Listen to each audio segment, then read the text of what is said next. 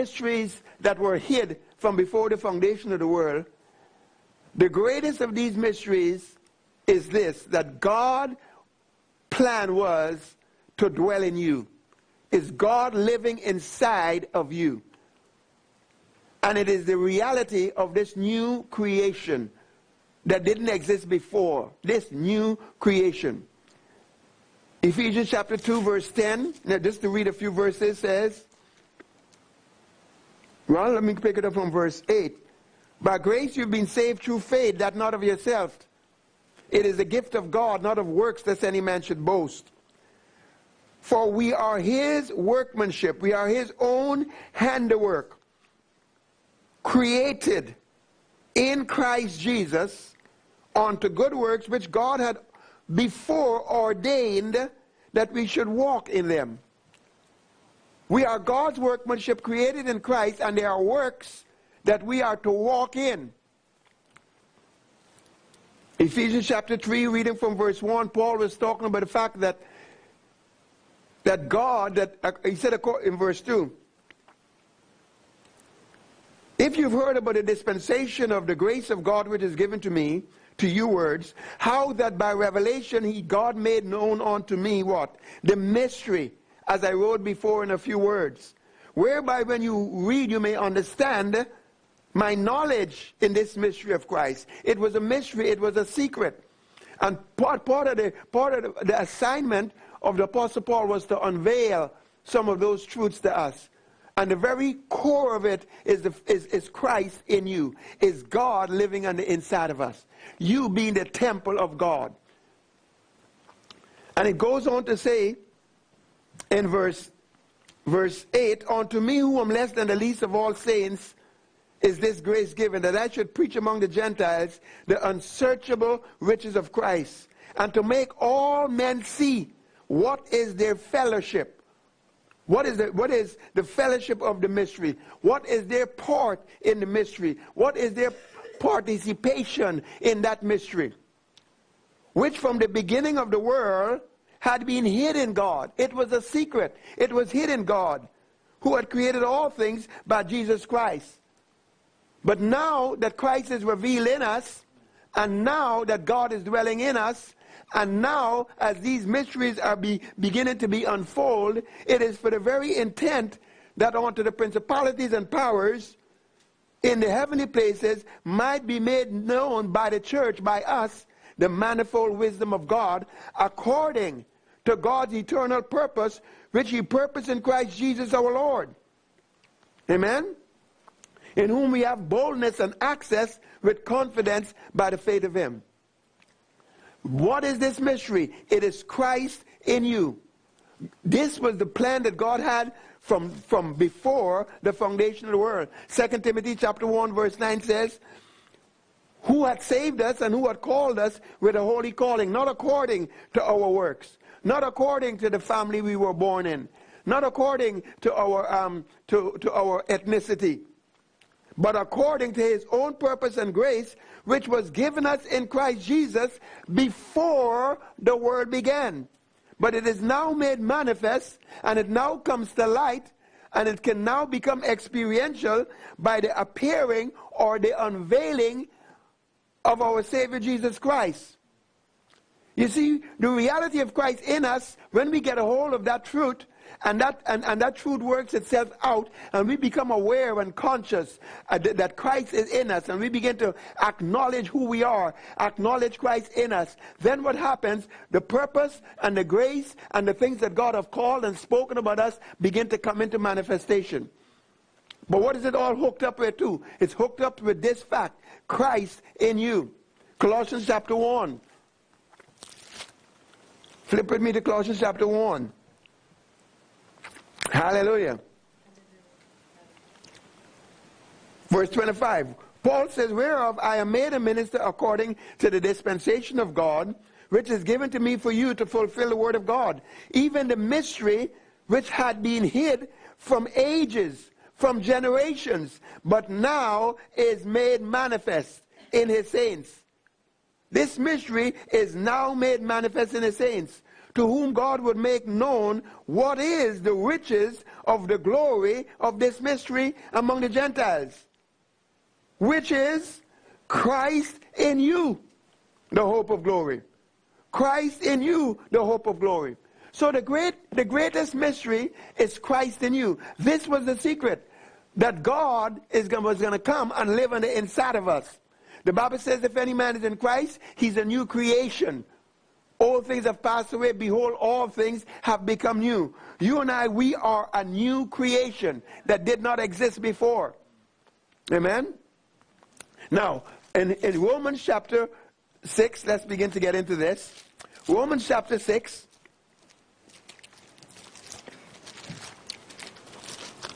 Reading from verse 3. Said a new man. It says, Know ye not that so many of us as were baptized into Jesus Christ, that you were baptized into his death.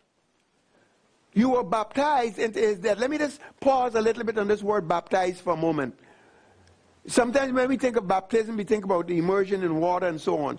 But this word baptized here is talking about is like like being tie-dyed. You know what the word? You know what it is to be tie-dyed? If you have a if you have a um, a fabric and you put some dyes in it and you and, and, and, and you boil it and and you, you tie some string around it and there's some dye and everything else and you boil it. When you take it out the, those dyes will be so interwoven into into that material you can't get it out. You can't separate it. So it says that you and I, do you not know that you were baptized, you were, you were tie-dyed, you were immersed into Jesus' death, so that when Jesus died, you died. Not only were you, not, not only were you baptized into his death, therefore you were also buried with him by baptism, by that whole tie-dyeing process, so to speak. You were also buried with him by baptism into death. And just like Christ was raised up from the dead by the glory of the Father, now it, it, you would think it, it ought to say this, because this is what it is. But unlike as Christ, so you were baptized into his, you were buried with him, you were baptized into his death, and like as Christ was raised up from the dead by the glory of the Father, you too were raised up from the dead by the glory of the Father. And Jesus, in his resurrection, he was raised up and he was made to sit in heavenly places. He was able to sit at the Father's right hand. Well, you were made to sit together with him in heavenly places. Now, the verse actually says in verse 4, however, Therefore, we are buried with him by baptism into death, and that like as Christ was raised up from the dead by the glory of the Father, so we also should walk in the newness of life. And it, it is as if it left out this phrase, as if, like as Christ was raised up from the dead by the glory of the Father, you too were raised up from the dead by the glory of the Father. Therefore, you ought to walk as someone that has been raised up from the dead by the glory of the Father. Which is to say, you ought to walk then in the newness of life. You ought to walk in this new life that you now have. And that's what this message today is about. Walking in the new life. Walking in a new life, not walk, walking as who you are on the inside, walking as, as his workmanship, walking in the new creation. Amen? Say newness of life. The Bible says in Ephesians chapter 4 and verse 4, put on the new man, which after God is created in righteousness and in true holiness. Colossians 3 verse 10 says, put on that new man, and that new man is after the image of him that created him. He is very, he's after the image of him that created him. Let's turn to 2 Corinthians chapter 5. Say new creation. I want you to get this thing new in, inside of you. I know it's a new year and all of that, but get this issue of new. Because every day, the Bible says his mercies are new every morning. And if it's new, it's not old. Amen? Hallelujah. Second Corinthians chapter 5.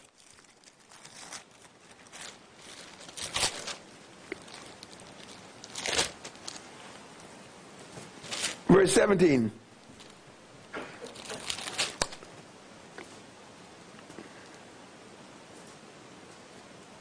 Let's read it all the way from verse 14. For the love of Christ constrains us because we thus judge that if one died for all, then we're all dead.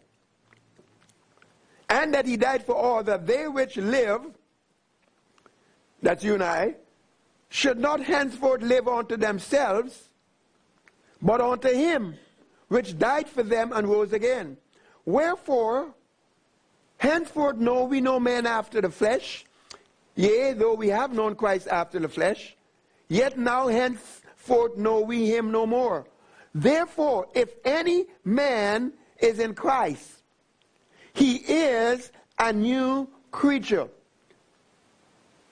Old are passed away. Old, the old is gone, and behold, all are become new. Now, let me ask you a question. It says the old is passed away and all has become new. Does he mean it when he says all the old is passed away? Does he mean it when he says, Behold, look, all things have become new? D- does he really mean that all things have become new? We know he must mean that.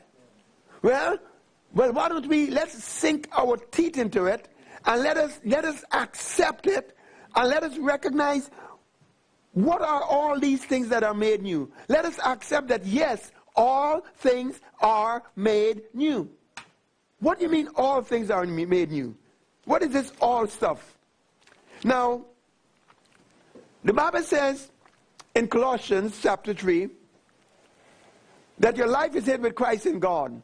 And when Christ, who is your life, verse 4, when Christ, who is your life, shall appear, then shall we also appear with him in glory. Saying then that Christ himself is the life and the essence of that new man of that spirit man on the inside, that hidden man of the heart. Right back here in 2 Corinthians chapter 5, verse 17, after says, Therefore, if any man is in Christ, he's a new creation. All things have passed away. Behold, all things have become new, and all are of God. Now, that's a hint. All things have become new, and all are of God.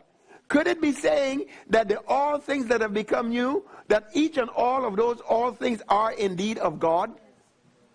Amen?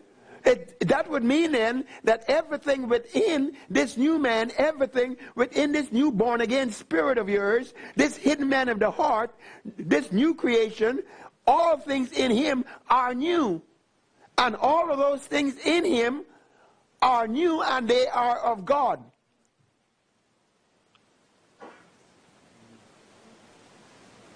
All things are of God.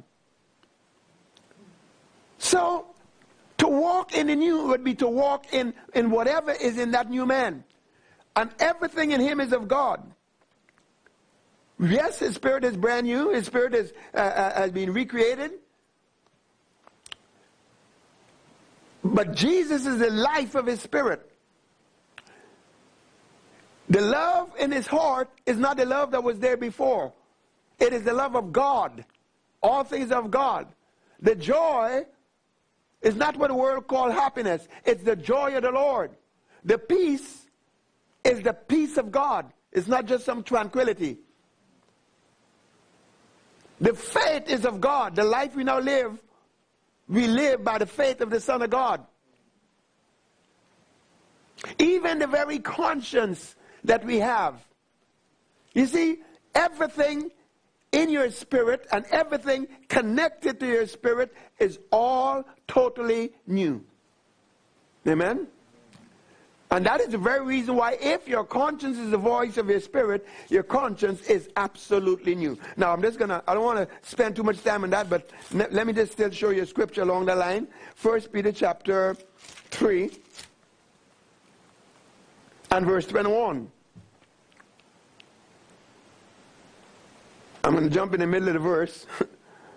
the like figure whereunto even baptism does also not, that also now save us, not the putting away of the filth of the flesh, but the answer of a good conscience towards God by the resurrection of Jesus Christ.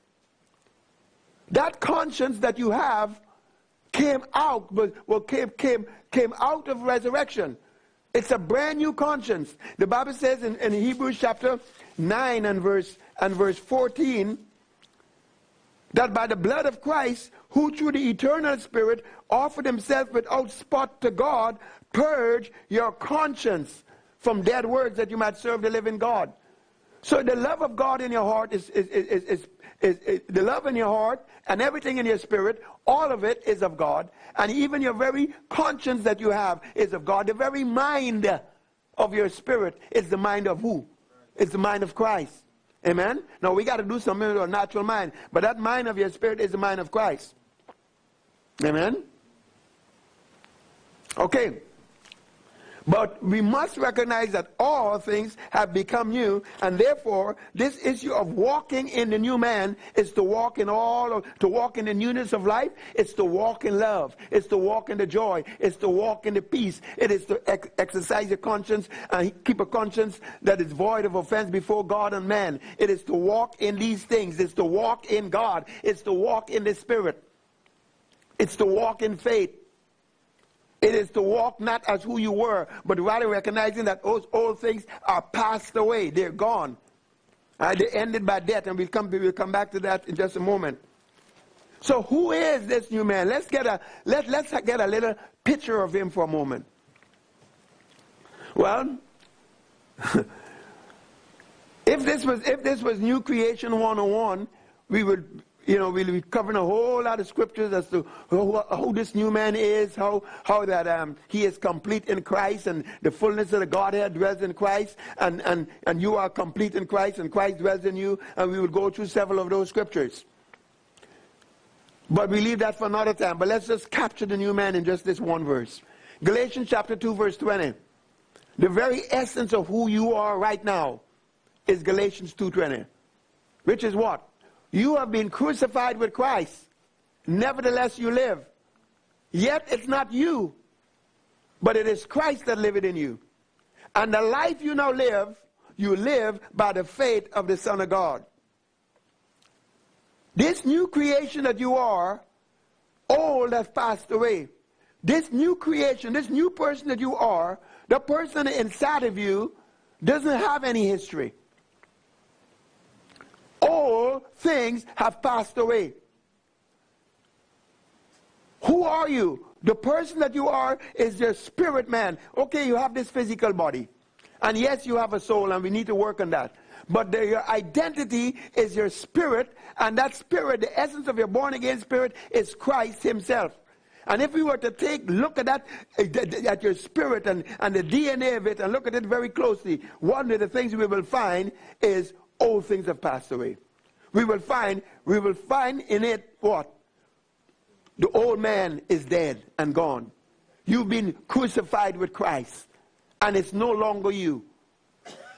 But it's Christ that lives in you. And the life you live right now that you to be walking in is the life of Christ. But let's understand this. That life of Christ, that very life in and of itself, begins in death. There is no life of Christ. There is no, the life I now live is the life of Christ without I'm crucified with Christ. Are you with me?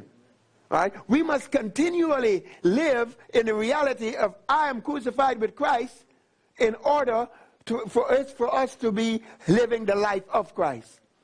The Bible says that if you be dead with him, then you shall also reign with him. Reign with him.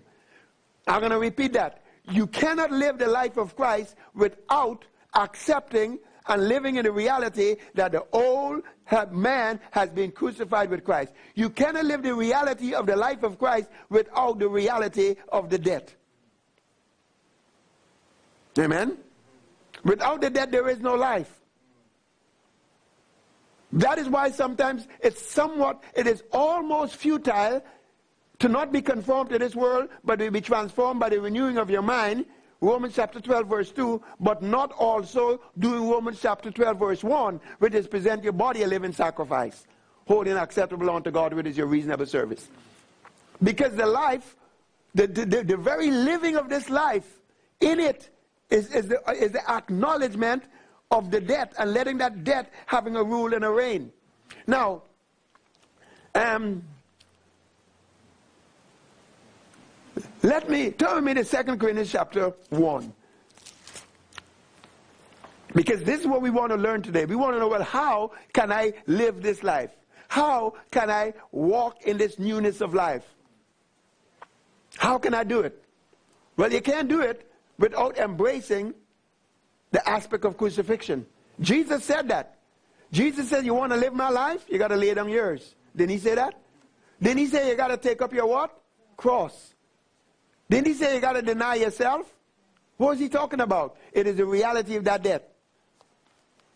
In, didn't it say in another place that uh, we are in the world but not out of the world, but we are in the world but not of it? We've got to live, there's got to be the death to that world as well. Amen? All right. Second Corinthians chapter 1. I want you to get this point first before we before we, we, we talk about some more truths, which is this. Second Corinthians chapter 1, reading from verse 17. When I therefore was thus minded, did I use lightness or the things that I purpose? Do I purpose them according to the flesh?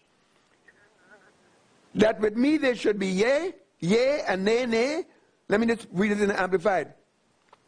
Do I plan according to the flesh like a worldly man, ready to say yes, yes, when it really means no, no? But as God is true, our word towards you was not yes and no. It was not yes that might mean no. No.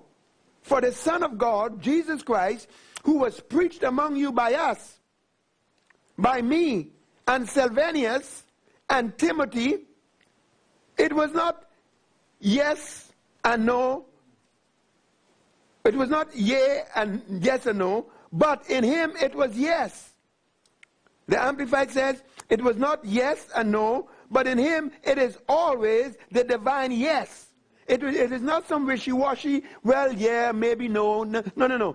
In him, it was yes. And then verse 20. For all the promises of God in him are yes. And in him, amen. Did you get that? Are, are, let me ask you a question. Are all the promises of God in Christ yes? Is that yes? So all the promises in God are yes. All the promises, whatever God has said is the truth. Is that right? Now, the reality of being crucified with Christ, the reality is Galatians 2.20 is how it is for every believer, whether he knows it or not, whether he understands it or not, whether he receives it or not. If you are born again, you were crucified with Christ, and the life you now live is the life of Christ. Is that the truth? Now, the fact that that is the truth, is that necessarily the truth to that person if they don't know it? No.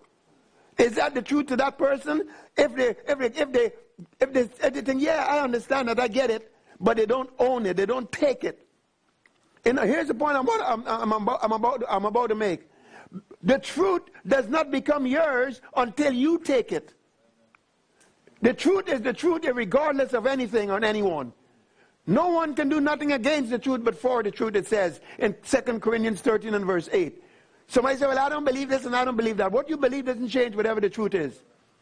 You know those people that want to argue about what they think and what they think? It doesn't really matter. Whatever the truth is, it is. Is that right? So the truth is.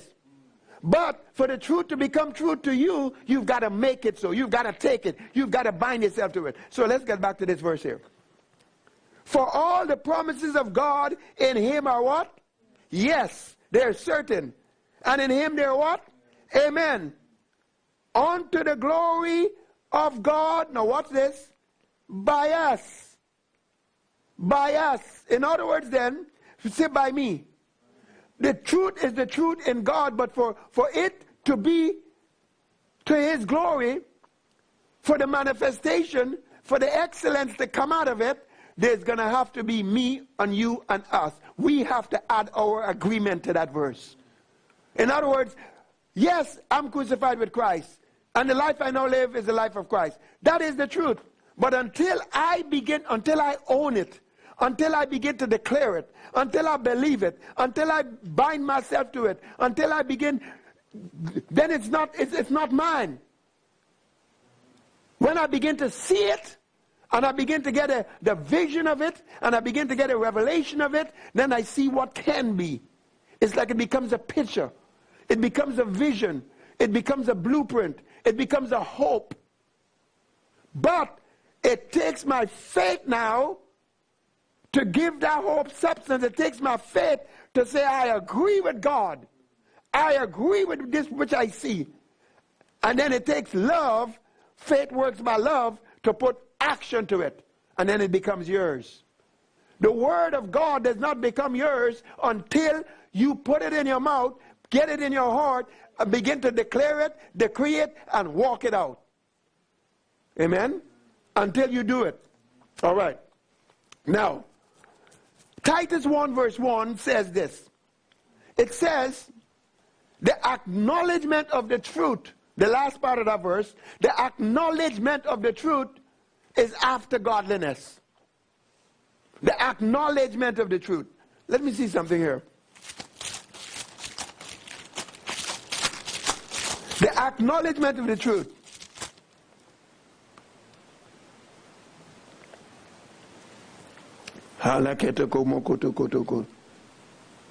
Okay.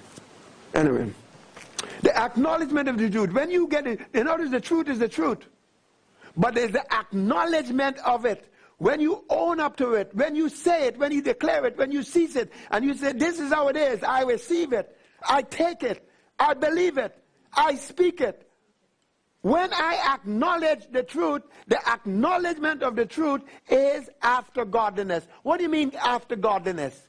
Godlikeness? What do you mean godlikeness? The acknowledgement of the truth is what produces the manifestation of the God life. Amen? It's what produces the manifestation of the God life. Now, whether that God life includes healing, whether it includes walking in love, whether it includes prosperity, it is the acknowledgement of the truth. The truth is going to be the truth whether you acknowledge it or not. But until you acknowledge it, it doesn't become yours. It doesn't possess you. You don't get an experience of it. Are you with me? So the Bible says, so in other words, this is how it works. It's the acknowledgement of the truth that produces the God kind of life. And Jesus said he came that we would have life and have it more abundantly. So we got to get a hold of the truth. And then we got to speak and declare that truth. So when we find out these are the things about this new man and this new life, it will not become manifest in our life and it will not become truth to us until we take it, until we begin to speak it. And I put a special emphasis on the issue of speaking. Amen? The Bible says in Titus 1 and verse 3, God, it, God says that He will manifest His word through preaching. Now, by preaching, it doesn't just mean what, what comes off of the pulpit, it means saying. God says, I'll manifest my word when you say it. In other words, then, the word is the truth. Whatever the word says, it, it says. It says, by stripes you healed. That's how it is. But that will not become yours and will not become true to you and will not become experiential to you until you begin to speak it. Amen? Until you begin to declare whatever it is, God says, I have ordained that this is how the system works. That as you speak it, I will cause it to become so.